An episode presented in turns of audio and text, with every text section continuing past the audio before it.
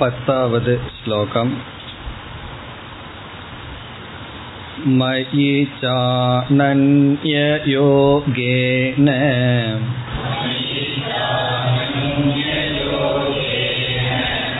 பக்திரம் விபிசாரிணி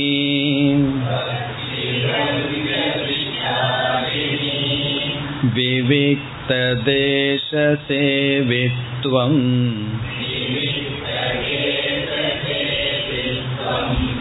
அரதிர் ஜன சம்சதி.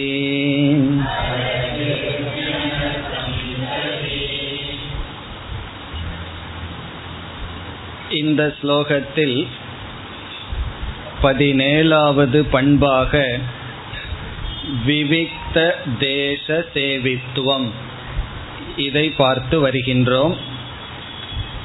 சென்ற வகுப்பில் பார்க்க ஆரம்பித்தோம்.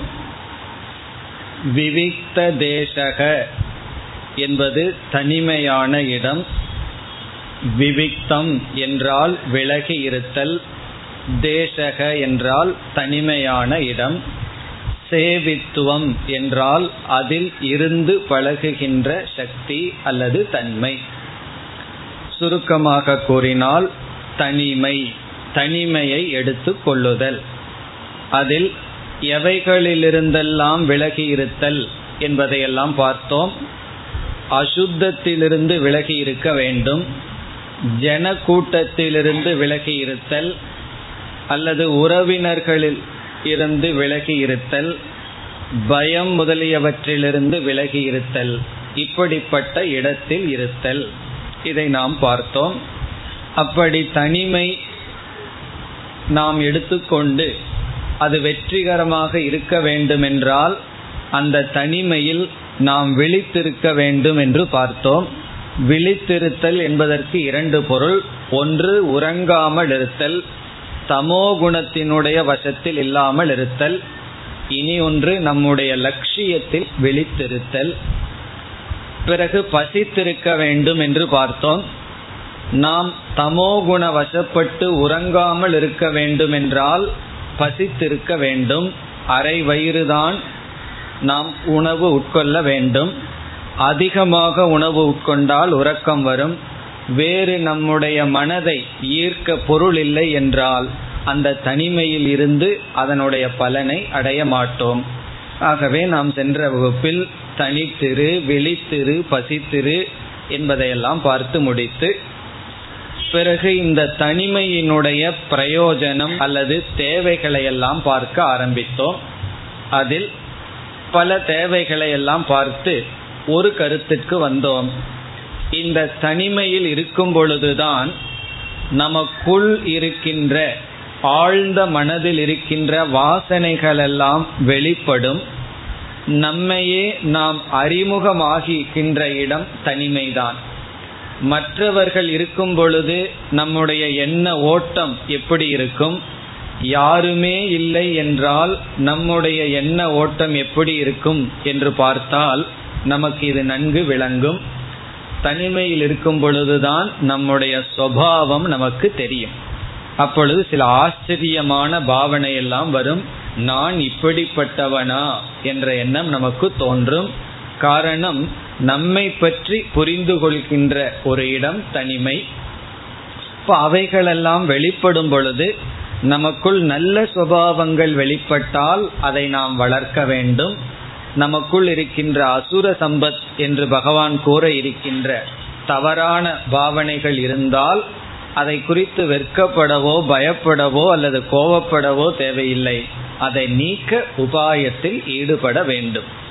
நம்முடைய பகைவனை நாம் அறிந்தால் பாதி வெற்றி என்று சொல்வார்கள்.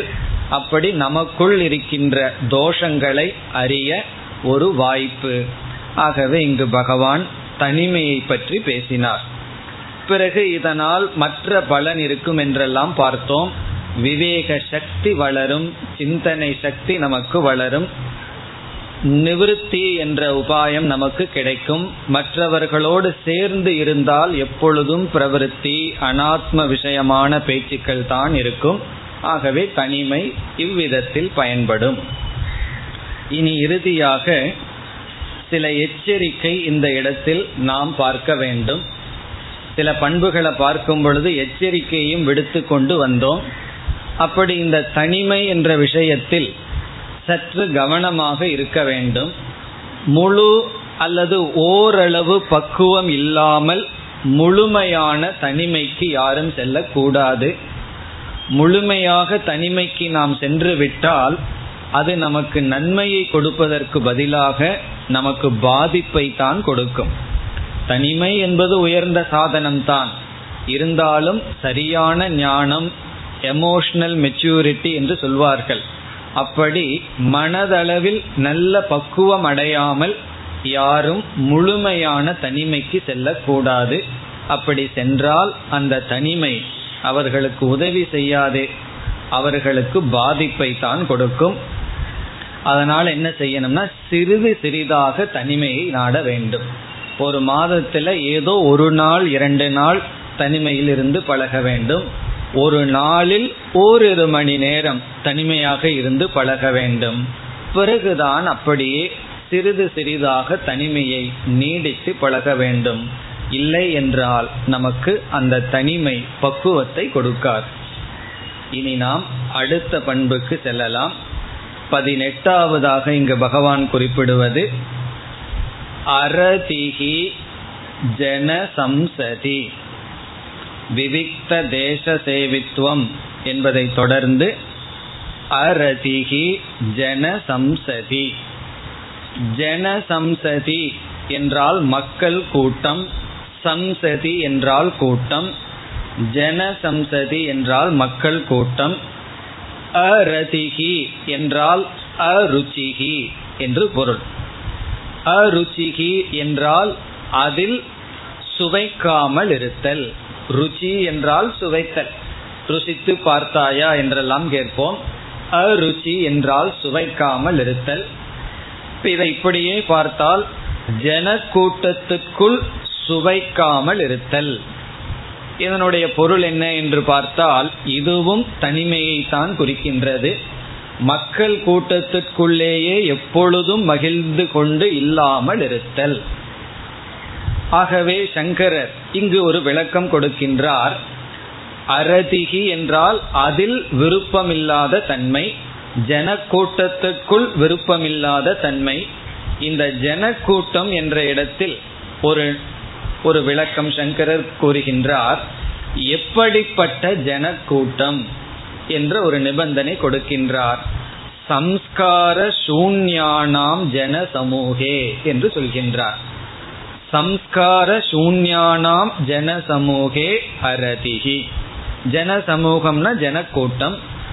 சம்ஸ்கார சூன்யம் என்றால் நற்பண்புகள் இல்லாத மனிதர்களிடமிருந்து விலகி இருத்தல். இந்த பதினெட்டாவது பண்பு என்னவென்றால் துசங்கத்திலிருந்து விலகி இருத்தல். இதற்கு முன் சொன்னது வந்து அசங்கத்தை சொன்னார். அசங்கம்னா யாரோடும் சம்பந்தம் இல்லாமல் விலகி இருத்தல் சொன்னார். இந்த இடத்துல துசங்கத்திலிருந்து விலகி இருத்தல். துசங்கம் என்றால் பக்குவம் இல்லாத அல்லது பக்குவம் இல்லாத அல்லது அதர்மமாக வாழுகின்ற மனிதர்களிடமிருந்து விலகி இருத்தல். இந்த நல்ல கம்பெனியோடு இருக்கணும் சொல்லுவார்கள், அல்லது அவனோட சேர்ந்து கெட்டுவிட்டான் எல்லாம் சொல்கிறார்கள் அல்லவா. அப்படி சங்கம் ஒன்னா சத் சங்கமா இருக்கணும், இல்லை என்றால் அசங்கமாக இருக்க வேண்டும். நம்முடைய பயணமே துசங்கத்திலிருந்து சத்சங்கம், சத்சங்கத்திலிருந்து அசங்கம்.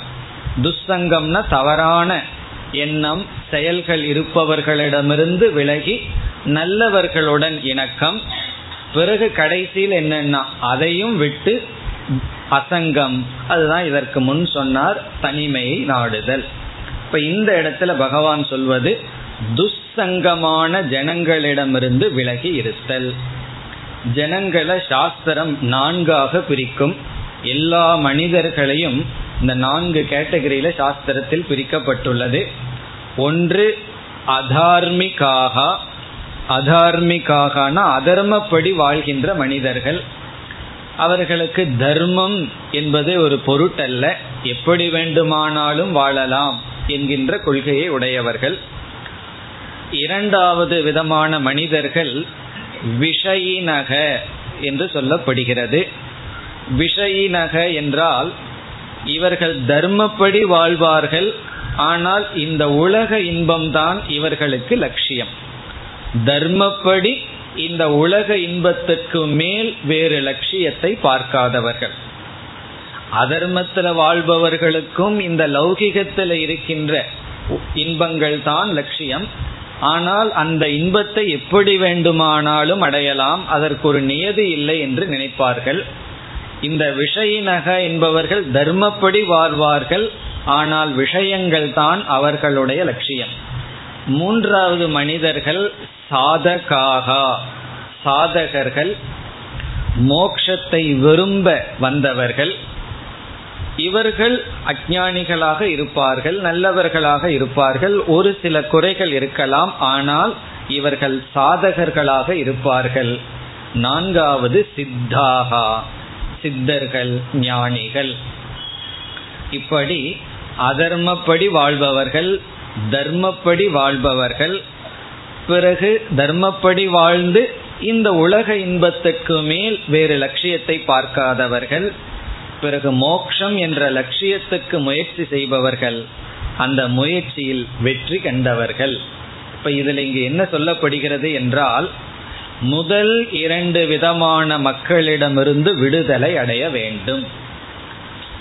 இங்கு அதர்மமானவர்களிடமிருந்து கம்பல்சரியா, கண்டிப்பாக நாம் விலகி கொள்ள வேண்டும். பிறகு தர்மப்படி வாழ்ந்து இந்த உலகம்தான் லட்சியம், பொருள், பணம், உறவுகள், இதுதான் வேண்டும், ஆனால் நேர்மையாக நியாயமாக இருக்க வேண்டும் என்று தத்துவம் பேசுபவர்களிடமிருந்தும் நாம் விலகி, பிறகு யாரோடு இருக்க வேண்டும்? சாதகர்களோடு நாம் இணக்கம் வைக்க வேண்டும். சாதகர்களோடு இணக்கம் வைத்தால் அது சத்சங்கம் ஆகின்றது. காரணம், இருவருக்கும் ஒரே லட்சியம். சித்தர்களோடு இணக்கம் வைத்தால் அது குரு சிஷ்ய பாவனை ஆகின்றது. இப்படி சித்தர்கள் கிடைக்கவில்லை என்றால் சாதகர்களுடன் நாம் இணக்கம் வைத்து கொள்ளுதல். ஏன் தர்மப்படி வாழ்ந்தும் விஷயத்திலேயே இருப்பவர்களிடமிருந்து விலக வேண்டும் என்றால், அல்லது இந்த பண்பினுடைய தேவை ஏன் என்றால், நாம் ஏதோ ஒரு வைராகியம், விவேகம்ங்கிறத கொஞ்சம் அடைஞ்சு வச்சிருப்போம். அது சிறிய தீ போல் இருக்கும். இவர்களோடு நாம் சங்கம் வைத்தால் பிறகு மிக விரைவாக அதை அவர்கள் அணைத்து விடுவார்கள். அவர்களுடைய பேச்சு, அவர்களுக்குன்னு சில லாஜிக்கெல்லாம் இருக்கும், அவர்களுக்குன்னு சில தர்க்கமெல்லாம் இருக்கும். அதை கேட்ட உடனே, ஆமாம், இந்த நேரத்தில் அழகா டெலிவிஷன் முன்னாடி இருக்கிறத விட்டுட்டு நம்ம எதுக்கு கஷ்டப்பட்டு கீதை உபனிஷத்தெல்லாம் படித்து எதை அடைய போகிறோம்? ஏன்னா அவர்களும் தத்துவம் பேசுவார்கள், கடைசியில் இறக்கத்தான் போகிறோம், எப்படி இருந்தால் என்ன என்றெல்லாம் பேசுகின்ற தத்துவத்தில் நம்ம மயங்கி நம்ம எப்படியோ சம்பாரித்து வச்சிருந்த அந்த வைராகியம், விவேகத்தை இழந்து விடுவோம். ஆகவே நம்ம வைராகியம் வந்து படிப்படியாகத்தான் நமக்கு வரும். ஒரே நாளில் திடீர்னு வைராகியம் வந்துடாது. அல்லது நாளை காலையில் ஒன்பது மணியிலிருந்து நான் ஃபுல் வைராகியத்தோடு இருப்பேன் அப்படின்னெல்லாம் சொல்லி முடிவெடுக்க முடியாது. இது படிப்படியாக நமக்குள் வளர்வது. ஆரம்பத்தில் மிக சிறிது அளவு தான் விவேகம், வைராகியம் இதெல்லாம் நமக்கு இருக்கும். அதை நாம் வளர்த்தி கொள்ள வேண்டுமென்றால் அது யாரிடம் இருக்கின்றதோ அவர்களிடம் நாம் சங்கம் வைக்க வேண்டும். பிறகு இனி ஒரு நியதி என்னவென்றால், இரண்டு பேர் நண்பர்களாகவோ அல்லது சேர்ந்து இருந்தால் கண்டிப்பாக ஒருவரை ஒருவர் இன்ஃப்ளூயன்ஸ் என்று சொல்வார்கள். ஒருவருடைய குணம் இனியொருவருக்கு கண்டிப்பாக மாற்றப்படும். கொஞ்ச நாள் சேர்ந்து இருந்தால் ஒருவருடைய குணம் மற்றவருக்கு தாக்கம் ஏற்படும். சாதாரணமா என்ன தாக்கம் வருது தெரியுமோ? இந்த லௌகிகத்தில் இருப்பவர்களுடைய தாக்கம் தான் மிக சுலபமாக வந்துவிடும். ஆகவே நாம் யாரோட அதிக இணக்கம் வைக்க வேண்டும் என்றால், யார் நம்மை காட்டிலும் அதிக வைராகியம், அதிக விவேகம், அதிக மனப்பக்குவம் இருக்கின்றதோ அவர்களிடம் நாம் வைக்க வேண்டும். ஆனால் அவர்கள் என்ன செய்வார்கள் தெரியுமோ? நம்மை காட்டிலும் அதிகமாக இருக்க வேண்டும் சொல்லி நம்மையை தவிர்த்துட்டு போவார்கள். காரணம் என்ன? உனக்கோ கொஞ்சம் வைராகியம் இருக்கு, எனக்கு கொஞ்சம் அதிகமா இருக்கு, உன்னோட சேர்னா நானும் கெட்டுருவேன்னு அவர்கள் பயந்துட்டு செல்வார்கள். வேற வழி இல்லாம அவர்களை நம்ம துரத்தணும். அவர்கள் அதற்கு மேல் இருக்கு பக்குவம் அடைஞ்சவர்களை நாடி செல்வார்கள். இப்படித்தான் நம்ம ஓடி பிடிக்க வேண்டும். நம்ம நாடி வந்தவங்களை கண்டு ஓடிவிடணும்னு சொல்லுவார்கள். யாராவது நம்ம நாடி வந்தா அதுல ஏதோ ஒரு அபாயம் இருக்கின்றது, நம்ம தவிர்த்துட்டு சென்றால்தான் அவர்களை நாம் நாடி ஓட வேண்டும். காரணம் என்னவென்றால் சூழ்நிலையை எதிர்க்கின்ற அளவு நமக்கு அவ்வளவு சக்தி இல்லை. சூழ்நிலையை நம்ம உருவாக்குறதுங்கிறது உயர்ந்த நிலை. இப்ப நம்ம எங்க இருக்கிறோமோ அது நமக்கு தகுந்த சூழ்நிலையாக உருவாக்கலாம். அதையெல்லாம் ஆரம்பத்துல சொல்லி நம்ம ஏமாற்றி கொள்ள கூடாது. சூழ்நிலைக்கு நாம் அடிமையாக இருக்கின்றோம். ஏன்னா ஒவ்வொரு சூழ்நிலையில தானே நமக்கு கோபம், பொறாமை இவைகளெல்லாம் உற்பத்தி ஆகின்றது. இப்ப சூழ்நிலையை எதிர்க்கின்ற அளவு சக்தி வரும் வரை நாம் சூழ்நிலையை நாடி செல்ல வேண்டும். அதுதான் இங்கு பகவான் குறிப்பிடுகின்றார். அரதிகி ஜனசம்சதி, சம்ஸ்காரம் இல்லாத அல்லது விவேக வைராகியம் இல்லாத சாதகர்களாக இல்லாத மனிதர்களிடமிருந்து விலகி இருத்தல், அந்த ஜனக்கூட்டத்தில் இருப்பதில் மகிழ்ச்சி இன்மை, அப்படிப்பட்டவர்களுக்குள்ள இருந்து அவர்களுடைய பேச்சு, அவர்கள் பேசுற டாபிக் இதுலையெல்லாம் மகிழ்ச்சி அடையாத மனநிலை. ஆனா என்ன ஆகுதுன்னா அவர்களோட பேச ஆரம்பிக்கும் பொழுது கவனமா போறோம். இன்னைக்கு அவரோட சேர்ந்து பாலிடிக்ஸ் பேசக்கூடாதுன்னு தான் போவோம். ஒரு அஞ்சு நிமிஷத்துல மறந்தாச்சு. அப்புறம் ரெண்டு மூணு மணி நேரத்துக்கு அப்புறம் தான் ஞாபகம் வருது நம்ம என்ன நினைச்சிட்டு வந்தோம், இங்க என்ன ஆயிட்டு இருக்கு அப்படின்னு சொல்லி. அப்படி மிக சுலபமாக நம்ம இது ஈர்த்து விடும். அதற்கு இங்கு பகவான் எச்சரிக்கை விடுக்கின்றார். அப்படிப்பட்ட ஜனக்கூட்டத்திலிருந்து விலகி இருக்க வேண்டும். எப்படி விலகி இருக்கிறோம்னா அப்படிப்பட்ட மக்கள் வந்தால் நாம் தவிர்க்க வேண்டும். அதனாலதான் சத் சங்கத்தை நாட வேண்டும். அல்லது அப்படிப்பட்ட மக்களுக்குள், ஏன்னா சில சமயம் வீட்லயே அப்படிப்பட்ட மக்கள் இருந்தாங்கன்னு வச்சுக்கோமே, என்ன பண்றதுன்னா கொஞ்சம் மௌனமாக இருந்து பழக வேண்டும். இல்ல கெஸ்ட் யாராவது வந்தா ஒரு சீக்ரெட், ரொம்ப கெஸ்ட் வந்து தொல்லை பண்றாங்களே அதுக்கு என்ன பண்றது என்று கேட்டால், யாராவது வீட்டுக்கு வந்தா டெலிவிஷன் பார்க்கலாம், காஃபி குடிங்கன்னு சொன்னா செகண்ட் டைம் அவங்களுக்கு வர்றதுக்கு ஆசை இருக்கும். யாராவது வருகிறார்கள்னு வச்சுக்கோங்களேன், வந்து ஒரு அஞ்சு நிமிஷத்துல நம்ம ஒரு மணி நேரம் சேர்ந்து கீதா பாராயணம் பண்ணலாமான்னு உட்காருங்க, அடுத்த நாள் வரவே மாட்டார்கள். இது உங்களுக்கு கொடுக்குற ஒரு சின்ன சீக்ரெட். கெஸ்ட்டை தவிர்க்கணும்னா எப்பெல்லாம் வருகிறார்களோ அப்போ வந்து நான் நேற்று கிளாஸ் படித்தது உங்களுக்கு கொஞ்சம் சொல்கிறேன்னு சொல்லுங்க, அவ்வளவுதான், அவர்கள் வரமாட்டார்கள். இந்த மாதிரி ஏதாவது பண்ணி நம்ம பிடிச்ச டாப்பிக்கை நம்ம பேசி அவர்களுக்கு பிடிக்கிற டாப்பிக்கில் நம்ம கலந்து கொள்ளாமல் எப்படியாவது தவிர்க்க வேண்டும். தவிர்த்து என்ன செய்ய வேண்டும்? அரதிகி ஜனசம்சதிகி. தவிர்த்துட்டு என்ன பண்ணணும்னா இதற்கு முன்னாடி வேல்யூக்கு போயிடணும். ஒன்னா விவிஷ்ட தேச சேவித்துவம், தனிமையில போற சக்தி இல்லைன்னா சத் சங்கம், சத் சங்கத்துக்கு போகணும். அல்லது அசங்கத்துக்கு போகணும், துசங்கத்துக்கு போக கூடாது. சத் சங்கத்துக்கு எனக்கு ஆளே கிடைக்கல அப்படின்னு எல்லாம் சொல்ல வேண்டியதில்லை. ஒரு மகான்களுடைய புஸ்தகத்தை படிக்கிறதும் கூட ஒரு விதமான சத் சங்கம் தான். ஏன்னா அவர்களுடைய அறிவு புஸ்தக வடிவில் இருக்கு. அப்படி நல்ல புஸ்தகங்களை படிக்கிறதும் கூட ஒரு விதமான சத் சங்கம். அப்படி ஒன்னா சத் சங்கம் அல்லது அசங்கம், துசங்கத்திலிருந்து விலகி இருக்க வேண்டும். இனி நாம் அடுத்த பண்புக்கு செல்லலாம். பதினோராவது ஸ்லோகம். அத்யாத்ம ஞான நித்யத்வம்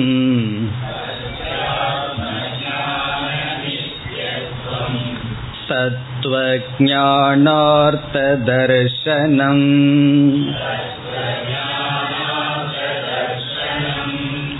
ஏதத் ஞானமிதி ப்ரோக்தம்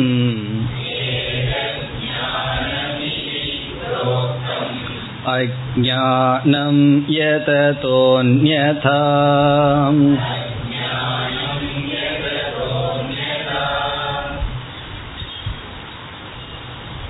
இதுவரை பதினெட்டு பண்புகளை நாம் பார்த்து முடித்தோம். இந்த ஸ்லோகத்தில் முதல் வரியில் பகவான் மற்ற இரண்டு பண்புகளை கூறுகின்றார். அதில் நாம் அத்தியாத்ம ஞான நித்தியத்துவம், அதை இப்பொழுது விட்டுவிட்டு அதற்கு அடுத்த பண்பை எடுத்துக்கொள்வோம். தத்துவ ஞானார்த்த தரிசனம், அதை பத்தொன்பதாக எடுத்துக்கொள்வோம். நம்முடைய எண்ணிக்கையில இரண்டாவது பகுதியில் இருப்பதை பதினோராவது ஸ்லோகத்தில் இரண்டாவது பகுதி முதல் வரி கடைசியில் இருப்பதை பத்தொன்பதாவது பண்பாக எடுத்துக்கொண்டு இறுதியாக அத்தியாத்ம ஞான நித்தியத்துக்கு வருவோம்.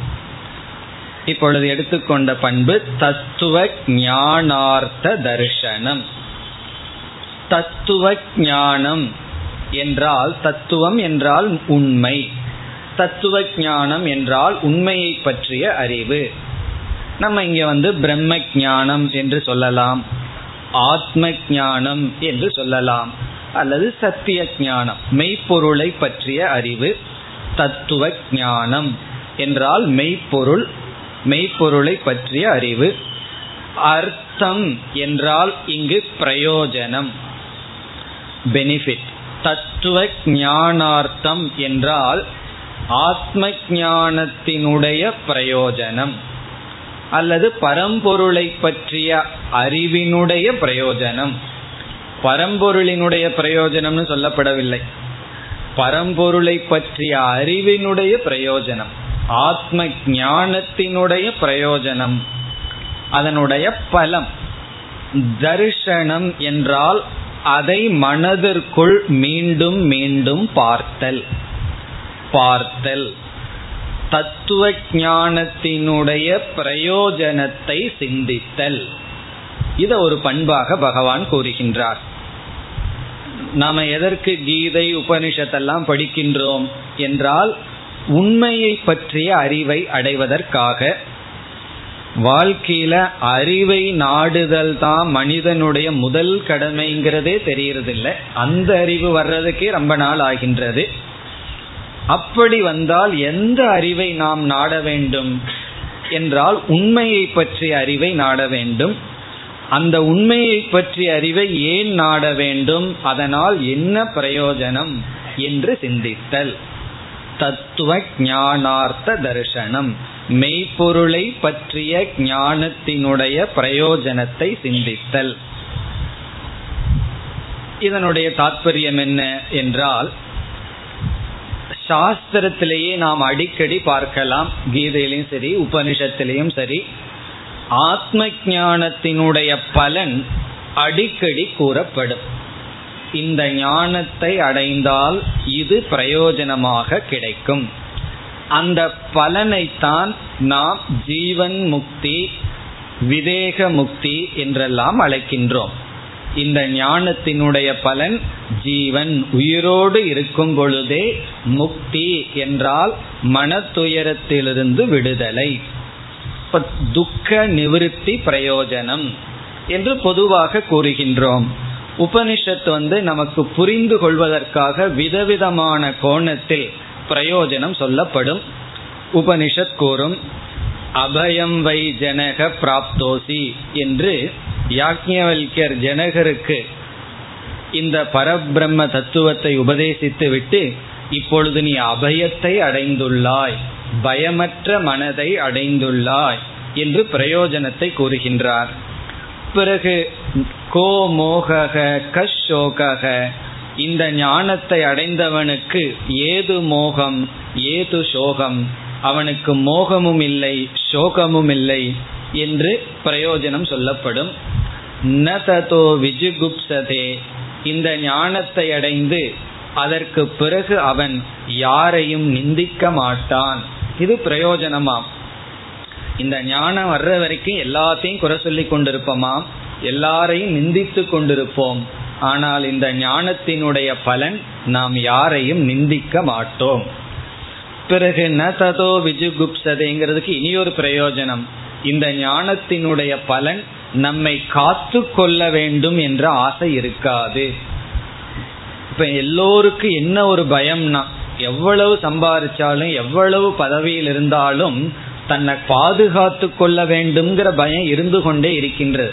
இந்த பேசிக் இன்செக்யூரிட்டி எல்லாத்துக்கும் இருக்கு. ஆனால் இந்த ஞானத்தினுடைய பலன் என்னை பாதுகாத்து கொள்ள வேண்டும் என்கின்ற பயத்திலிருந்து விடுதலை அடைகின்றான். பிறகு வேறு இடத்துல உபனிஷத் என்ன சொல்கின்றது, அவனுக்கு இப்படிப்பட்ட எண்ணங்களினால் தாக்கப்படுதல் என்பது இல்லை. எப்படிப்பட்ட எண்ணம், நான் ஏன் இதை செய்தேன், நான் ஏன் இதை செய்யவில்லை, இப்படிப்பட்ட எண்ணம் அவனை தாக்காது. இதெல்லாம் நம்ம அனுபவிச்சுட்டு இருக்கிறது. ஒவ்வொரு நாளும் எவ்வளவு முறை நான் ஏன் இதை செய்தேன்னு துக்கப்பட்டிருக்கோம், நான் ஏன் இப்படி பேசினேன், நான் ஏன் இப்படி சிந்தித்தேன்னு துயரப்படுறோம். அதனால ஒண்ணுமே பேசாம இருந்துடலாம், சிந்திக்காம இருந்துடலாம்னா உடனே அடுத்த துக்கம் வந்துடுது. இந்த நேரத்துல நான் ஏன் பேசாம போனேன், நான் ஏன் இப்படி செய்யவில்லை என்ற துக்கம். இப்படிப்பட்ட எண்ணத்தினால் தாக்கப்பட மாட்டார்கள். பிறகு பித்யதே ஹிருதய கிரந்திகி சித்யந்தே சர்வ சம்சயாக. ஹிருதய கிரந்தி, அவனுடைய ஹிருதயத்தில் இருக்கிற முடிச்சானது அவிழ்க்கப்படுகின்றது, அனைத்து சந்தேகங்களும் நீக்கப்படுகின்றது, புத்தியில் அமைதி கிடைக்கின்றது. இதெல்லாம் என்னன்னா தத்துவ ஞான அர்த்தம். கீதையிலையும் பல இடத்துல இருக்கு, உபனிஷத்திலேயும் பல இடங்களில் இந்த ஆத்ம ஞானத்தினுடைய பிரயோஜனம் ஆங்காங்கு ஞாபகப்படுத்தப்படுகின்றது. எதற்கு என்றால் அதைத்தான் இப்பொழுது நாம் பார்க்க போகின்றோம். நமக்கு வந்து பிரயோஜனத்தை பற்றிய ஞானம் இருக்கே தவிர பிரயோஜனத்தினுடைய லாபம் இல்லை. லாபத்துக்கு ஞானத்துக்கும் வித்தியாசம் இருக்கு. இன்னைக்கு வந்து பிஸ்னஸ் ஆரம்பிச்சோம்னா இவ்வளவு ப்ராஃபிட் வரும் அப்படிங்கிற ஞானம் வேணா இருக்கலாம், ஆனா அந்த லாபம் இன்னும் வரலையே. அப்படி நமக்கு இதெல்லாம் பிரயோஜனமாக இருக்கின்றது இந்த ஞானத்தில் என்ற ஒரு அறிவு வந்துவிட்டது. ஆனா அந்த அனுபவமோ லாபமோ வரவில்லை. அந்த லாபம் வர்றதுக்கு முன்னாடி இந்த ஞானத்தை நாம் மீண்டும் மீண்டும் சிந்திக்க வேண்டும். இந்த பிரயோஜனத்தை நம்ம அனுபவிச்சிட்டோம்னா இந்த வேல்யூக்கு அர்த்தமே இல்லை, அல்லது இந்த வேல்யூ தேவையே இல்லை. ஒருவன் வந்து ஆத்ம ஞானத்தை அடைஞ்சு அந்த பிரயோஜனத்தினுடைய லாபம் அவங்கிட்ட இருந்தால் இது வந்து ஒரு வேல்யூவாகவே இருக்காது. எதுக்கு சிந்திக்கணும், அதுதான் தன்னிடத்திலே இருக்கின்றது. பிறகு இந்த வேல்யூ எப்பொழுதுனா ஞானம் வரவில்லை, அந்த ஞானத்தினுடைய பலனை பற்றிய ஞானம் மட்டும் இருக்கின்றது, அதை சிந்தித்தல். இனி அடுத்த கேள்வி, எதற்கு சிந்திக்க வேண்டும் என்றால் இந்த ஞானம் வந்து இந்த பலனை அனுபவிக்க வேண்டும் என்றால், இங்கு சொல்லப்பட்ட பலனையெல்லாம் நம்ம அனுபவிக்க வேண்டும் என்றால் ஆத்ம ஞானம் வர வேண்டும். சரி, ஆத்ம ஞானம் வந்துவிட்டால் இந்த ஒரு மன நிறைவு என்கின்ற பலன் வருமே, அந்த ஆத்ம ஞானம் வேண்டும்ங்கிற எண்ணம் வரும் பொழுது இந்த ஆத்ம ஞானம் அவ்வளவு சுலபமா வந்துடாது. ஆத்ம ஞானம் சுலபமா வர்றதுக்கான சாதனை ரொம்ப சுலபமானது தான். ஆனா கஷ்டம் என்னன்னா ஆத்ம ஞானத்துக்கு நம்மை தகுதிப்படுத்தி கொள்வதில் தான் கஷ்டமே இருக்கு. இந்த தகுதிப்படுத்துற சில சாதனைகள் தான் நம்ம ரொம்ப முயற்சி செய்ய வேண்டியது இருக்கின்றது. அப்பொழுது நம்ம சாதனை செய்து தகுதியை அடைந்து ஆத்ம ஞானத்தை அடைஞ்சாதான் இந்த பிரயோஜனம். இப்ப இந்த பிரயோஜனத்துக்கு நமக்கும் கொஞ்சம் கேப் இருக்கு, இடைவெளி இருக்கின்றது. என்ன இடைவெளினா சில சாதனைகள்ல நம்ம ஈடுபட்டு ஆக வேண்டும். என்ன சாதனைகள்னா இதுவரைக்கும் சொல்லிட்டு இருக்கிற சாதனைகள் தான். இங்க இருபது பண்பை பகவான் கூறுகிறார்கள் அல்லவா, இதுல நம்ம ஈடுபடுத்தி கொண்டாக வேண்டும். அமானித்துவம் அதம்பித்துவம்னு நம்ம ஆரம்பித்தோம். இப்ப இதுல ஈடுபடுத்தி கொள்வது என்பது, சாதனை என்பது என்னைக்குமே கிளேஷந்தான், கஷ்டம்தான். சாதனை பண்றதுக்கு கடினமாகத்தான் இருக்கும். அப்பொழுது சாதனையில நம்ம பிரவருத்தி பண்ணணும் என்றால் ஏதோ ஆரம்பத்தில் யாரோ சொன்னார்கள்னு உற்சாகமா போயிடுவோம். பிறகு கொஞ்ச நாள்ல என்ன ஆயிரும்னா மாந்தியம் அப்படின்னு சொல்லுவார்கள். மாந்தியம்னா மந்த புத்தி. அதிகமா சாப்பிட்டா மந்தமா இருக்குன்னு சொல்லுவோம் அல்லவா, அதே போல புத்திக்கு ஒரு மாந்தியம் வந்துவிடும். வேண்டாம், போதுமே, ஸ்லோவா போலாமே, என்ன அவசரம் அப்படின்னு சொல்லி இப்ப இந்த சாதனையில நமக்கு பிரவருத்தி அவ்வளவு சுலபமா வராது. காரணம் சாதனை கொஞ்சம் கடினமானது. அப்ப அந்த சாதனையில பிரவருத்தி வரணும்னா ஏதாவது நம்ம உற்சாகப்படுத்தணுமல்ல, யாராவது வந்து நம்ம இன்ஸ்பயர் பண்ணணும் அல்ல, அந்த உற்சாகப்படுத்துகின்ற சாதனை தான் இங்கு சொல்லப்படுகின்ற வேல்யூ. தத்துவ ஞானார்த்த தரிசனம் இது வந்து அவ்வப்பொழுது நம்ம உற்சாகப்படுத்தும். இல்லை அப்படின்னா இந்த சில பேட்டரி இருக்கு, அது வந்து சில பேட்டரியை யூஸ் பண்ணால் தீர்ந்துடும், சில பேட்டரியை வந்து சார்ஜ் பண்ணிக்கலாம். யூஸ் பண்ணி தீர்ந்துடுதுன்னா அதுக்கு ஒரு சார்ஜர்னு ஒன்று இருக்கு, அதில் போட்டு சார்ஜ் பண்ணலாம். அதே போல நம்ம பேட்டரி அடிக்கடி டவுன் ஆயிடுது, அப்போ என்ன பண்ணணும்னா சார்ஜ் பண்ணணும் அல்ல. பகவான் சார்ஜ் பண்ற பேட்டரியா நம்ம வச்சிருக்கார், அந்த சார்ஜர் தான் இந்த வேல்யூ. எதுல சார்ஜ் பண்ணணும்? இந்த பிரயோஜனத்தை நினைக்க நினைக்க சாதனையில நமக்கு மீண்டும் மீண்டும் உற்சாகம் வரும். இப்ப சாதனையில உற்சாகம் வர வர நம்ம சாதனையில ஈடுபட்டு இந்த பிரயோஜனத்தை அடைவோம், இந்த பிரயோஜனத்தை அனுபவிப்போம். இப்ப இந்த இடத்துல பிரயோஜனத்தை அனுபவிக்கிறது வேல்யூவா சொல்லல, பிரயோஜனத்தை நினைக்க நினைக்க இப்படிப்பட்ட பலன் என்றால் இதற்கான முயற்சியில் நான் ஈடுபடுவேன் என்று நம்மை சாதனையில் பிரவருத்தி செய்ய, அல்லது கொஞ்ச நாள்ல சாதனையை நிறுத்தி கொள்ளலான்னு தோணும். அப்பொழுது இந்த பிரயோஜனத்தை நினைச்சோம்னா மீண்டும் அந்த சாதனையில் தொடர்வோம். இப்ப கீத கிளாஸ் ஆரம்பிச்சா சாமிஜி சொல்லுவார், ஃபர்ஸ்ட் கிளாஸ்ல இருந்து லாஸ்ட் கிளாஸ் வரைக்கும் ஒரு ஸ்டூடெண்ட் வந்து ஒரே ஒரு ஸ்டூடெண்ட் தான் தொடர்ந்து வந்தார் அப்படின்னா யாருன்னா நான் தான் அப்படின்னு. இந்த ரிலே ரேஸ் மாதிரி, ரிலே ரேஸ்ல ஓட ஆரம்பிக்கிறவர் ஒருத்தர் முடிக்கிறவர் ஒருத்தரா இருப்பார். அப்படி நம்ம ஃபர்ஸ்ட் சாப்டர்ல ஒரு மக்களோட ஆரம்பிப்போம், முடிக்கும் போது அவங்கள தவிர மீதி எல்லாம் நியூ ஸ்டூடெண்டா இருப்பார்கள். காரணம் என்ன? மூணு சாப்டர் வரைக்கும் வரும், அப்புறம் அப்படியே மக்கள் மாறிக்கொண்டே வருவார்கள். காரணம் என்ன? தொடர முடிவதில்லை. கொஞ்ச நாள்ல இனி போகணுமா, வெயிலா இருக்கே, இன்னும் வெயில் குறையிலையே, அல்லது தண்ணி கஷ்டமா இருக்கே, இந்த மாதிரி ஏதாவது ஒரு கஷ்டம் முன்னாடி வந்துடும். அந்த சாதனைய நம்மை தடை செய்து விடும். அப்பொழுது திடீர்னு இந்த பிரயோஜனத்தை நினைக்கணும். அடிக்கடி இந்த பிரயோஜனங்களை எல்லாம் எழுதி வச்சு பார்த்துட்டே இருக்கணும். இந்த பிரயோஜனம் வேண்டும் என்றால் நான் என்ன செய்ய வேண்டும்? சாதனையை நிறுத்தக்கூடாது, சாதனையை தொடர்ந்து செய்ய வேண்டும் என்று இந்த பிரயோஜனத்தை நினைச்சுதான் நம்ம சாதனைகளில் ஈடுபட வேண்டும். அது மட்டுமல்ல, இனி ஒன்று, எல்லா மனிதர்களுக்கும் இந்த வியாபார புத்திங்கிறது இருந்து கொண்டே இருக்கும். இந்த பிஸ்னஸ் மைண்ட் இருக்கே, அது போகவே போகாது. இப்போ நம்ம ஒரு விதமான உழைப்பை கொடுத்தோம்னா, ஒரு விதமான இன்வெஸ்ட்மெண்ட் பண்ணோம்னா அதுக்கு தகுந்த ரிட்டர்ன் வருதான்னு பார்த்துட்டு தான் பண்ணுவோம். அப்படி நான் இவ்வளவு கஷ்டப்பட்டு இந்த சாதனையில் ஈடுபடுறேனே, அதற்கு தகுந்த பலன் இருக்கான்னு பார்த்துட்டு தானே ஈடுபடுவோம். அதனால தான் உபனிஷத் அந்த பலனை முன்னே சொல்கின்றது. சில உபனிஷத்துல எல்லாம் ஆரம்பத்திலேயே அந்த பலன் சொல்லப்படும். காரணம் என்னவென்றால், அந்த பலனை பார்த்தோம்னா இப்படிப்பட்ட பலனுக்கு இந்த முயற்சி வர்த்துன்னு சொல்லுவோம் அல்லவா, இந்த முயற்சி சரியாக இருக்கும் என்று நம்முடைய ஆயாசம் பிரயோஜனம் சேர்ந்து போகும் சொல்வார்கள். ஆயாசகன எஃபர்ட்டு பிரயோஜனம். இது இவ்வளவு தூரம் பிரயோஜனம்னா நான் இவ்வளவு முயற்சி செய்கின்றேன். இப்போ இந்த பிரயோஜனம் அத்தியதிகம். இந்த பிரயோஜனத்தை நினைக்கும் பொழுதே மனதுக்கு ஒரு ஏக்கம் வரணும், இந்த பிரயோஜனத்தை நான் அடைய வேண்டும். ஆகவே என்னன்னா நான் சாதனையில் ஈடுபட வேண்டும் என்று இங்கு பத்தொன்பதாவது வேல்யூவா பகவான் என்ன சொல்றார்? இந்த ஞானத்தினுடைய பிரயோஜனத்தை நாம் அடிக்கடி சிந்தித்து கொண்டிருக்க வேண்டும். அப்பொழுதுதான் சாதனை செய்து கொண்டிருக்கும் பொழுது நமக்கு சோர்வு ஏற்பட்டால் ஏற்பட்டால் நல்லா இழுக்க வேண்டாம், ஏற்படும் ஏற்படும் பொழுது இந்த பிரயோஜனத்தை நாம் என்ன செய்ய வேண்டும்? மனதில் கொண்டு வந்து கொண்டு வந்து அந்த சோர்வை நாம் நீக்க வேண்டும். பிறகு இதற்கு நாம கொடுக்கின்ற முயற்சி வீண் போகாதுன்னு பகவான் ஏற்கனவே சொல்லியிருக்கார் ஆறாவது அத்தியாயத்துல. இதற்காக நீங்க செய்கின்ற எந்த முயற்சியும் வீண் போகாது. எவ்வளவு முயற்சி செய்கிறோமோ அவ்வளவு தூரம் நமக்கு பலன் வரும். அதை நாம் நினைத்து கொண்டே இருக்க வேண்டும்.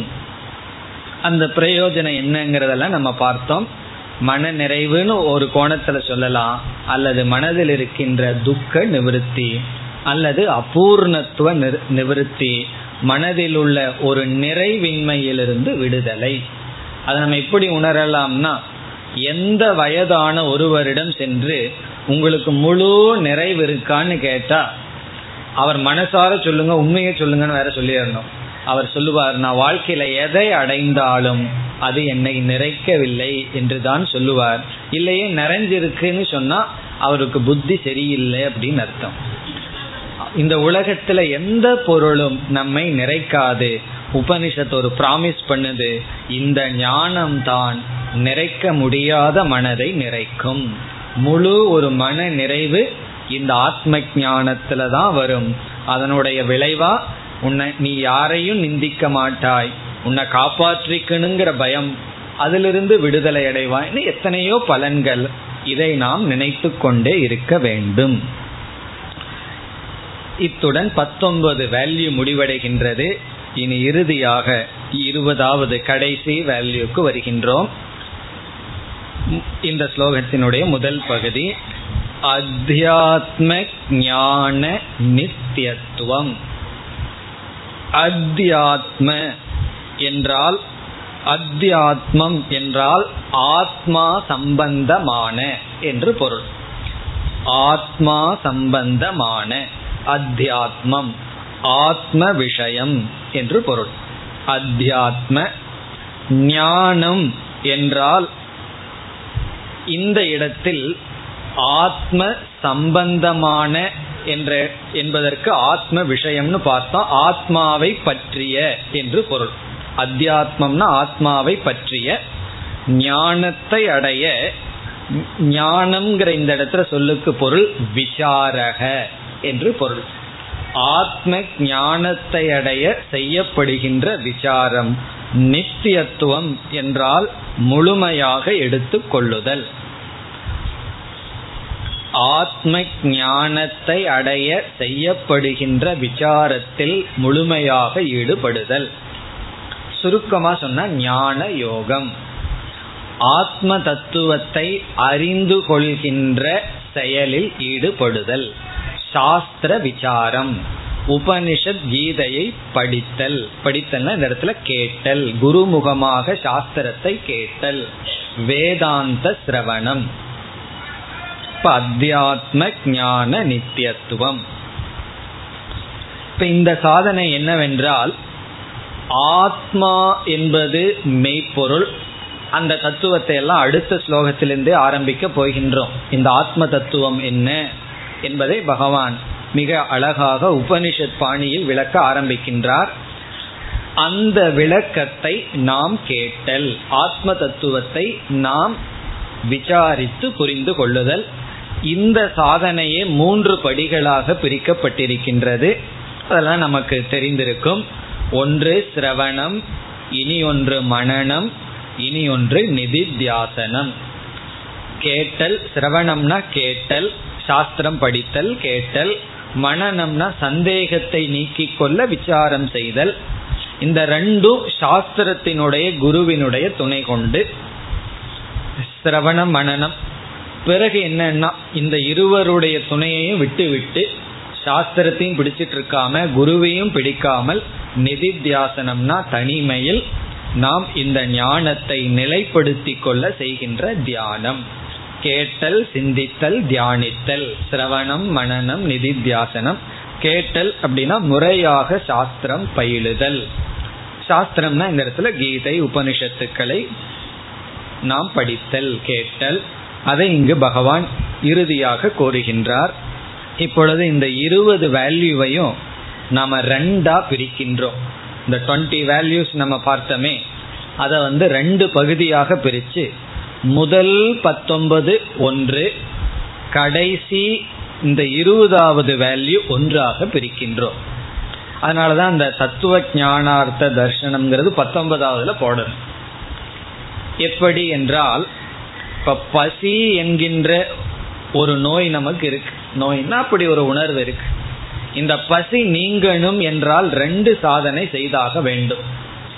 ஒன்று, உணவை நாம் சமைக்க வேண்டும். இரண்டாவது, நான் நல்லா சமைச்சு வச்சுட்டேன் ஆனால் ரொம்ப பசிக்குதேன்னு சொன்னா சாப்பிடலையே, ரெண்டாவது என்ன பண்ணணும், சாப்பிடணும். இந்த ரெண்டு சாதனை செய்தால் பசிங்கிறது நீங்கும்.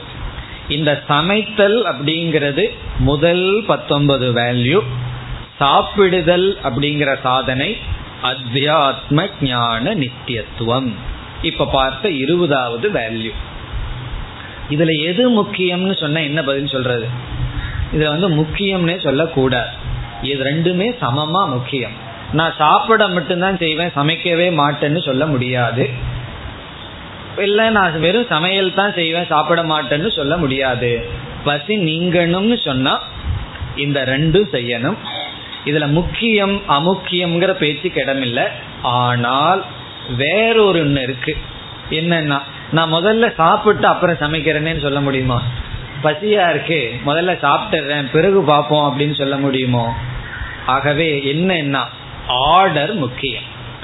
இதுல வந்து முக்கியம் இது முக்கியம் அது முக்கியம்ங்கிற பேச்சுக்கு இடமில்லை. ஆர்டர்னு என்ன? முதல்ல இத பண்ணணும், இத பண்ணினதற்கு பிறகு இத பண்ணணுங்கிறதா ரொம்ப முக்கியம். டாக்டர் சொல்லுவார் அல்லவா, சாப்பிட்றதுக்கு முன்னாடி இதை சாப்பிடுங்க இந்த டேப்லெட்டை, அல்லது சாப்பிட்டதுக்கு பிறகு சாப்பிடுங்கன்னு ஒரு ஆர்டர் சொல்லுவார். அதை ஒழுங்கா கவனமா செய்யணும். அப்படி இதுல ஆர்டர் ரொம்ப முக்கியம். அதில் இந்த பத்தொன்பது வேல்யூ நம்ம படித்தம் அல்லவா, இதை ஓரளவுக்கு நாம் அடைஞ்சிட்டு, முழுமையாக அடையாட்டி பரவாயில்ல, ஓரளவுக்காவது பாஸ் மார்க்குன்னு சொல்கிறோம் அல்லவா, அப்படி அந்த பாஸ் மார்க் வாங்குற அளவாவது இதிலிருந்து ஓரளவுக்கு நம்ம வேல்யூவை அடைஞ்சிட்டு பிறகு இந்த இருபதாவது வேல்யூக்கு வந்தோம் என்றால் நமக்கு என்ன கிடைக்கும்? பத்தொன்பதாவது வேல்யூவில் சொன்ன பிரயோஜனத்தை கற்பனை பண்ண வேண்டாம், அது நம்மளுக்கு கிடைக்கும். அந்த பிரயோஜனத்தை நாம் அடைவோம். இந்த பத்தொன்பது வேல்யூவில் ரொம்ப அதிகமாக ஃபெயில் ஆகிட்டோம்னு வச்சுக்கோமே, ஆரம்பத்திலேயே ஃபெயில், ஃபஸ்ட்டு இதே ஃபெயில். அமானித்துவம், எப்பொழுதும் கர்வம், தம்பித்துவம், தம்பம் இப்படி இருந்ததுன்னு வச்சுக்கோமே, பிறகு என்ன ஆகும்னா இந்த பண்புகள் இல்லாமல் எவ்வளவு சாஸ்திர விசாரத்தில் ஈடுபட்டாலும் அந்த சாஸ்திரம் ஞானத்தை கொடுக்காது. இப்போ வேதாந்த விசாரம் செய்தால், இப்போ கீதை உபனிஷத்தெல்லாம் நம்ம படித்தா ஞானம் வரும், ஞானம் இப்படிப்பட்ட பலனை கொடுக்கும்னு உபனிஷத்தும் கீதையும் ப்ராமிஸ் பண்ணுது. ஆனால் எந்த நிபந்தனையில? இந்த பண்புகளுடன் தகுதியுடன் விசாரம் செய்தால் ஞானம் வரும், பிரயோஜனமும் தொடரும். தகுதி இல்லாமல் விசாரம் செய்தால் ஞானமும் வராது. இல்லையே எனக்கு வந்திருக்கேன்னா அது ஞானம் அல்ல, ஞானாபாசகன்னு சொல்லுவார்கள். அது ஞானத்தை போல தெரியுதே தவிர, சப்தந்தான் நமக்கு வந்திருக்கே தவிர அர்த்தம் நமக்கு புரிக்கவில்லை. ஞானமே வரலைன்னா பிரயோஜனம் எங்க வருவது? அது மட்டுமல்ல, தகுதி இல்லாம வேதாந்தம் படித்தால் சில சமயங்கள்ல ஞானம் வராட்டி பரவாயில்ல, எனக்கு வேதாந்தமும் தெரியும்னு ஒரு அகங்காரம் வேற எச்சா வந்துடும். சைடு எஃபெக்ட் வேற வரும். முன்னவாவது அந்த கர்வம் கிடையாது, மற்றதில் தான் கர்வம். இது எனக்கு வேதாந்தமும் தெரியும்னு கர்வமும் சேர்ந்து வந்து விடும். ஆகவே இந்த வேதாந்தம்ங்கிறது டபுள் எட்ஜ்டு வெப்பன்னு சொல்லுவார்கள். அது ரொம்ப கவனமாக ஹேண்டில் பண்ண வேண்டிய விஷயம். அது வந்து நமக்கு நல்லதும் செய்யலாம், அல்லது சாதாரணமாக தீங்கு செய்யாது, ஆனால் தீங்கு செய்யறதுக்கும் வாய்ப்பு இருக்கும். இதை ஏன் நம்ம சொல்லி வைக்கிறோம்னா, சில பேர் வந்து வேதாந்த நல்லா படிச்சுட்டு அவர்கள் பேசுறதுக்கும் வாழ்க்கைக்கும் சம்பந்தம் இல்லாமல் இருக்கிறத நம்ம பார்த்துட்டோம்னு வச்சுக்குவோமே, பார்த்துட்டோம்னா அப்படிப்பட்ட மக்களை நம்ம பார்க்கலாம். அப்பொழுது நமக்கு வேதாந்தத்தில் ஒரு நம்பிக்கை போயிடும், கீத உபனிஷத் சாஸ்திரம் மதம் தத்துவத்துல எல்லாம் நம்பிக்கை போயிடும். காரணம் என்ன? அதை படித்தவங்களுடைய லட்சணத்தை தான் நான் பார்த்துட்டு இருக்கிறேன்னு சொல்லி. அப்போ அந்த இடத்துல நம்ம சாஸ்திரத்துல குறை சொல்லக்கூடாது. இதுல குறை இல்லை, அவர்களிடத்தில் தான் குறை. தகுதி இல்லாமல் ஏதோ ஒரு காரணத்துல அப்பா படிச்சாரு பரம்பரைன்னு சொல்லி, அவருக்கு பையனுக்கு விருப்பம் இருக்காது, அப்பா படிச்சிருக்காரு அதனால நம்மளும் இதை படிச்சிருவோமே, அப்பா படிச்சு நல்லா கிளாஸ் எடுத்தார், சப்ஸ்கிரிப்ஷன் எல்லாம் நல்லா வந்திருக்கு, அதே போல நமக்கு வருமே இந்த எண்ணத்துல, பணம் புகழெல்லாம் அப்பாவுக்கு வந்திருக்கு அதே போல நம்மளும் படிச்சோம்னா நமக்கும் புகழெல்லாம் வரலாமேங்கிற எண்ணத்துல படிக்கலாம் சிலர். அப்ப அவர்களிடம் என்ன இருக்கும்னா வெறும் சப்தந்தான் ஓடும், அர்த்தமோ பிரயோஜனமோ இருக்காது. காரணம் என்ன? இந்த முதல் பத்தொன்பது அவர்களிடத்தில் இல்லாததுதான் காரணம். ஆகவே இந்த முதல் பத்தொன்பதுங்கிறது பத்தியம். வேற உதாரணம் சொல்லணும்னா இந்த இருபதாவதுங்கிறது டாக்டர் கொடுக்கிற மெடிசன். டாக்டர் வந்து இந்த மருந்தை கொடுத்துட்டு இந்த மருந்து நல்லா வேலை செய்யும், பல பேர்த்துக்கு வேலை செஞ்சிருக்கு, நான் கொடுத்துருக்கேன், உனக்கும் வேலை செய்யும், ஒரே ஒரு கண்டிஷன் தான் இந்த பத்தியத்தை ஃபாலோ பண்ணணும். இவர் என்ன பண்ணார், பத்தியத்தை ஃபாலோ பண்ணாம அந்த மருந்தை சாப்பிட்டார், வேலை செய்யல, டாக்டர் மேல கோவிச்சிட்டார், உங்க மருந்து வேலை செய்யல. காரணம் என்னன்னா மற்றவங்களுக்கு வேலை செய்யுது எனக்கு மட்டும் வேலை செய்யலையன்னா பத்தியத்தை பின்பற்றவில்லை. டாக்டர் ஒரு பத்தியம் சொன்னார், சாப்பாடு தான் உங்களுக்கு வந்து மருந்து, அதனால சாப்பாட்டை மருந்து மாதிரி சாப்பிடணும், நைட்டு மூணு சப்பாத்தி சாப்பிடுங்கன்னு. உடனே கேட்டார், அது சாப்பாட்டுக்கு முன்னவா பின்னவான்னு? ஏன்னா சாப்பாட்டையே மருந்துன்னு சொல்லி மூணு சப்பாத்தின்னு சொன்னீர்கள், அதை என்னுடைய சாப்பாட்டுக்கு முன்ன சாப்பிடணுமா பின்ன சாப்பிடணுமான்னா? இப்படி பத்தியம் இருந்தால் இப்படி வேலை செய்யும்னா. அப்படி இந்த பத்தியம்ங்கிறது இந்த வேல்யூ, அதில் தான் கஷ்டம் இருக்கு. நமக்கு எது வேணுமோ கரெக்டாக டாக்டர் அதுலேயே கை வைப்பார், அதைத்தான் சாப்பிட வேண்டாம்னு சொல்லுவார். பிறகு மருந்து சாப்பிட்றது ஒரு பெரிய கஷ்டம் கிடையாது, அதை விழுங்கிடலாம், இல்லைன்னா தேனில் போட்டு குடிக்கலாம், இல்லைன்னா காஃபியில் குடிச்சிடலாம், அது கஷ்டம் கிடையாது. ஆனால் இந்த பத்தியம்தான் கஷ்டம். அதே போல் சமைக்கிறது தான் கஷ்டம். மூணு மணி நேரம் நாலு மணி நேரம் கிச்சனில் எல்லாம் ஏசி வச்சுக்க முடியாது, அதனால் அங்கே அந்த ஹீட்டில் சமையல் பண்ணுறது கஷ்டம். சாப்பிட்றதுங்கிறது எப்படி, அது சுலபமானது, சுலபமானதில்ல சந்தோஷமானதும் கூட. அதே போல வேதாந்த விசாரம்ங்கிறது சந்தோஷமான விஷயம். இப்போ எப்படி இருக்கு உங்களுக்குன்னு கேட்டால் ரொம்ப துக்கமாக இருக்குன்னு சொன்னால் எனக்கு எப்படி இருக்கும்? இந்த ஒரு கிளாஸ் போட்டு ரோஸ்ட் பண்ணிட்டீங்கன்னா எப்படி இருக்கும்னா. அப்படி கேட்க கேட்க, ஒரு வாய் சாப்பிட சாப்பிட வயிறு நிறையிறது போல வேதாந்த விசாரம் பண்றதுங்கிறது மகிழ்ச்சிக்குரிய சாதனை. இப்ப கேட்க கேட்க நமக்கு சந்தேகங்கள் நீங்க, குழப்பங்கள் நீங்க, மகிழ்ச்சி அடைவோம். அது வேதாந்த விசாரம், இருபதாவதாக கூறிய சாதனை. பிறகு மற்றது தான் கொஞ்சம் கஷ்டம். கேட்கறதுக்கு முன்னாடி இதெல்லாம் வீட்டில் அனுஷ்டானம் செய்து கொண்டு வாருங்கள், இன்னைக்கு முழுவதும் கோபப்படாமல் கிளாஸுக்கு வாங்கன்னு சொல்கிறது தான் கஷ்டமாக இருக்குது. அந்த நிபந்தனை ஏன் போடுகிறீர்கள்னு கேட்க வேண்டியது இருக்குது. அப்படி இந்த சமைக்கிறது கஷ்டம், சாப்பிட்றது சுலபம். சாப்பிட்றதுங்கிற சாதனை பண்ணால் இறுதியாக பசி நீங்கும். அதே போல் வேதாந்த விசாரம் ஞானத்தை கொடுக்கும், அதற்கான தகுதி தான் கடினம். கடினமாக இருக்கேன்னா எப்படி கஷ்டம் இல்லாமல் சாதனை பண்ணுறது? அதனாலதான் பத்தொன்பதாவதா பகவான் என்ன சொன்னார், தத்துவ ஞானார்த்த தர்சனம். அவ்வப்பொழுது அந்த பிரயோஜனத்தை மனதிற்குள் கொண்டு வா. அந்த பிரயோஜனத்தை கொண்டு வர கொண்டு வர அது நமக்கு கடினமாக தெரியாது, அந்த கஷ்டத்துக்கு அது ஒர்த் அப்படிங்கிற எண்ணம் நமக்கு வந்து விடும். இப்ப இவ்விதம் இந்த இருபது பண்புகளை இங்கு பகவான் கூறியுள்ளார். கூறி கடைசியில என்ன பேர் சொன்னார்னா, இது ஞானம். இந்த இருபது பண்புகளும் ஞானம். இதுல கடைசி பண்புவனுடைய விளக்கம் நாம் அதிகமாக பார்க்கவில்லை. காரணம் என்ன, இனிமேல் பார்க்க போகின்றோம், அதை பார்க்க வேண்டிய அவசியம் இல்லை. இப்ப பண்ணிட்டு இருக்கிறதே இருபதாவது சாதனை தான். இப்ப சாஸ்திர விசாரம், சாஸ்திரத்தை கேட்டல், பிறகு சிந்தித்தல், தியானித்தல், அதையெல்லாம் நாம செய்ய போகின்றோம். மேலும் சிரவணம், மனனம், நிதித்தியாசனம்ங்கிற விளக்கத்தை பிறகு பார்ப்போம். இவ்விதம் இந்த இருபதையும் பகவான் ஞானம் என்ற தலைப்பில் பேசி இருக்கின்றார். பிறகு என்ன சொல்ல போறார், இதற்கு அப்பால் இருப்பதெல்லாம், இதற்கு விபரீதமாக இருப்பதெல்லாம் அஞ்ஞானம். இதற்கு ஏன் ஞானம்னு பகவான் கூறுகிறார், ஞான சாதனத்துவார். இந்த பத்தொன்பதும் ஞானத்துக்கு சற்று வெளியே இருக்கிற சாதனை, ஒரு ஸ்டெப் முன்னாடி இருக்கிற சாதனை. இருபதாவது வேல்யூ ஞானத்துக்கு நேரடியான சாதனை. ஆத்ம ஞானம் வர வேண்டும் என்றால் ஆத்ம தத்துவத்தை விசாரிக்க வேண்டும், அது நேரடியான அந்தரங்க சாதனைன்னு சொல்வது. இப்போ சிரவணம், மனனம், நிதித்தியாசனம் அல்லது அத்தியாத்ம ஞான நித்தியத்துவங்கிறது அந்தரங்க சாதனைனா டைரக்ட் மீன்ஸ், நேரடியான சாதனை.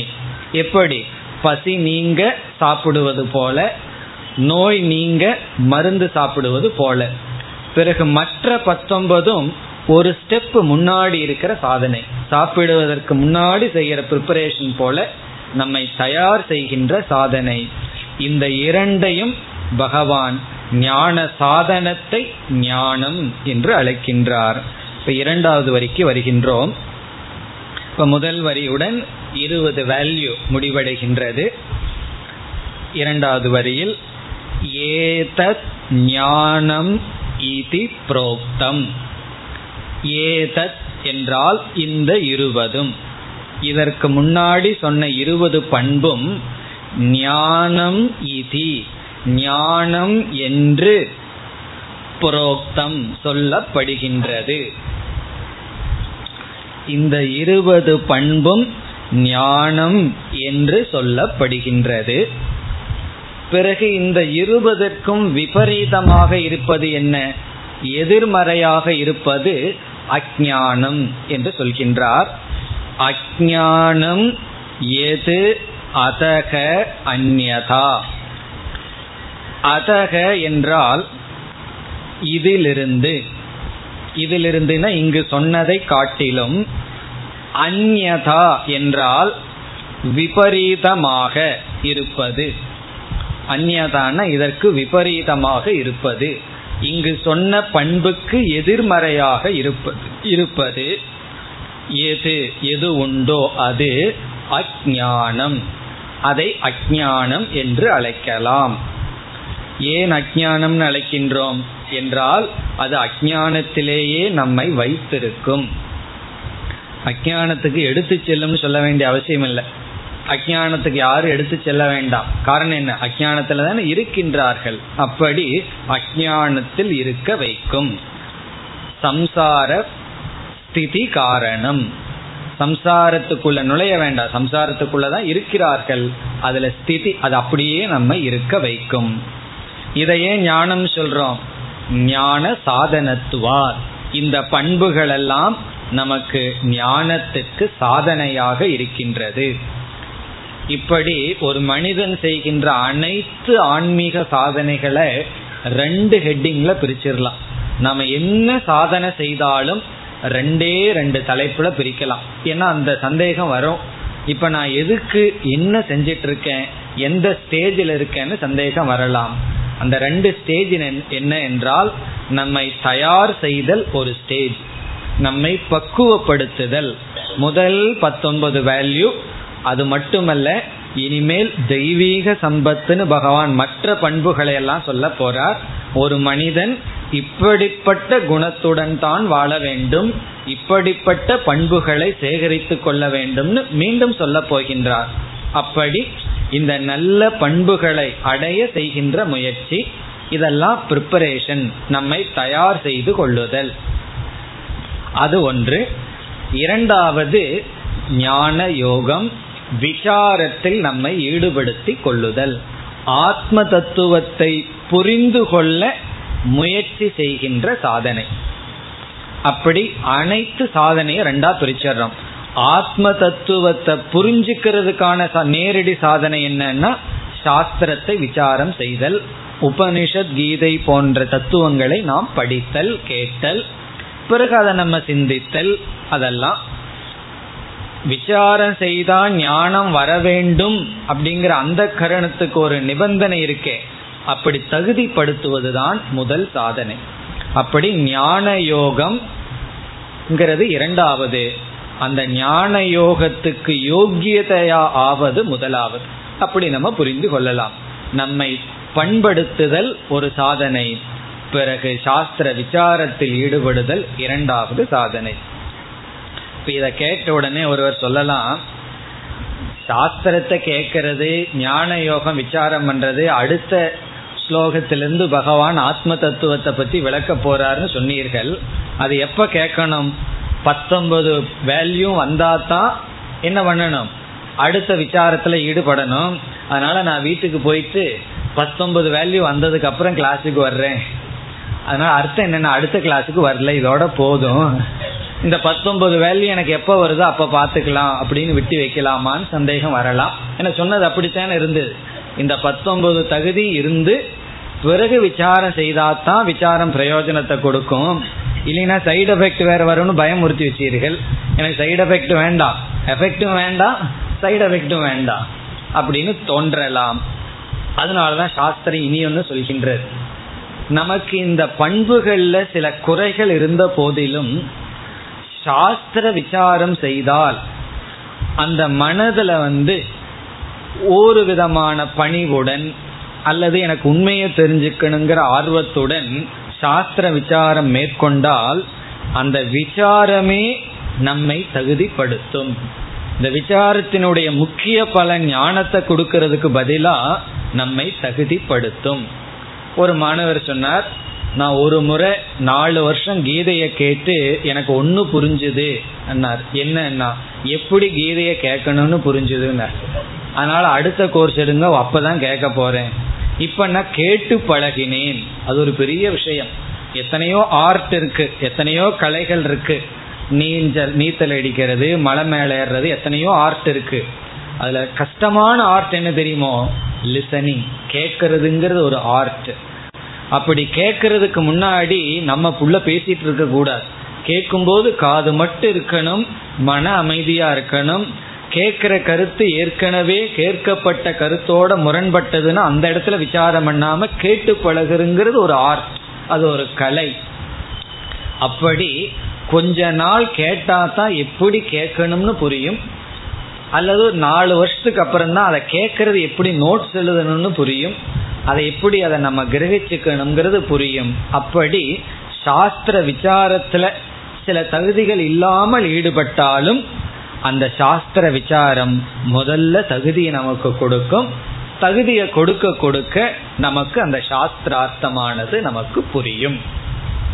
இனி இறுதியா இந்த வேல்யூஸ் எல்லாம் எதற்காகன்னு ஆரம்பத்துல சொன்ன கருத்தை ஞாபகப்படுத்தி கொள்ளலாம். இந்த இருபது பண்புகளை நம்ம பார்த்தோம், அது எதற்காகன்னு இன்ட்ரோடக்ஷன்ல சொன்னோம். கொஞ்சம் ரொம்ப நாள் ஆயிடுது, அதனால ஞாபகப்படுத்தி கொள்ளலாம். அங்கேயும் ரெண்டு கருத்து பார்த்தோம். ஒன்று, இந்த அனைத்து பண்புகளும் நமக்கு ஞானத்துக்கு துணை புரியும், ஞானார்த்தம். அது வந்து முதல் கருத்து. ஞானார்த்தம்னா ஞானத்தை அடைய. ஞானத்தினுடைய பிரயோஜனம் என்னன்னு நம்ம இங்கு பார்த்தோம். சில பேர்த்துக்கு எனக்கு ஆத்ம ஞானம் எல்லாம் ரொம்ப பெருசா இருக்கு, இப்ப வேண்டாம்னு தோன்றினால் ஆத்ம ஞானம் வேண்டாம். இந்த உலகத்துல மகிழ்ச்சியா வாழ வேண்டும் என்றாலும், சாதாரண மனுஷனா சந்தோஷமா வாழ வேண்டும் என்றாலும் இந்த பண்புகள் அவசியம். அதனால ஒரு சாதகனா இருந்து ஞானி ஆகிறதுக்கு இது தேவைங்கிறது வேறு பிரச்சனை. சாதாரண மனுஷனா இருந்து மனித லோகத்தில் இருக்கிற ஆனந்தத்தை அனுபவிக்கணும்னா, ஹியூமன் ஹாப்பினஸ்னு சொல்றது, அதை அனுபவிக்க வேண்டும் என்றாலும் இந்த பண்புகள் தேவை என்பதுடன் நாம் முடித்து கொண்டு அடுத்த வகுப்பில் அடுத்த ஸ்லோகத்திற்கு செல்லலாம். ஓம் பூர்ணமத பூர்ணமிதம் பூர்ணாத் பூர்ணமுதச்யதே பூர்ணஸ்ய பூர்ணமாதாய பூர்ணமேவாவசிஷ்யதே.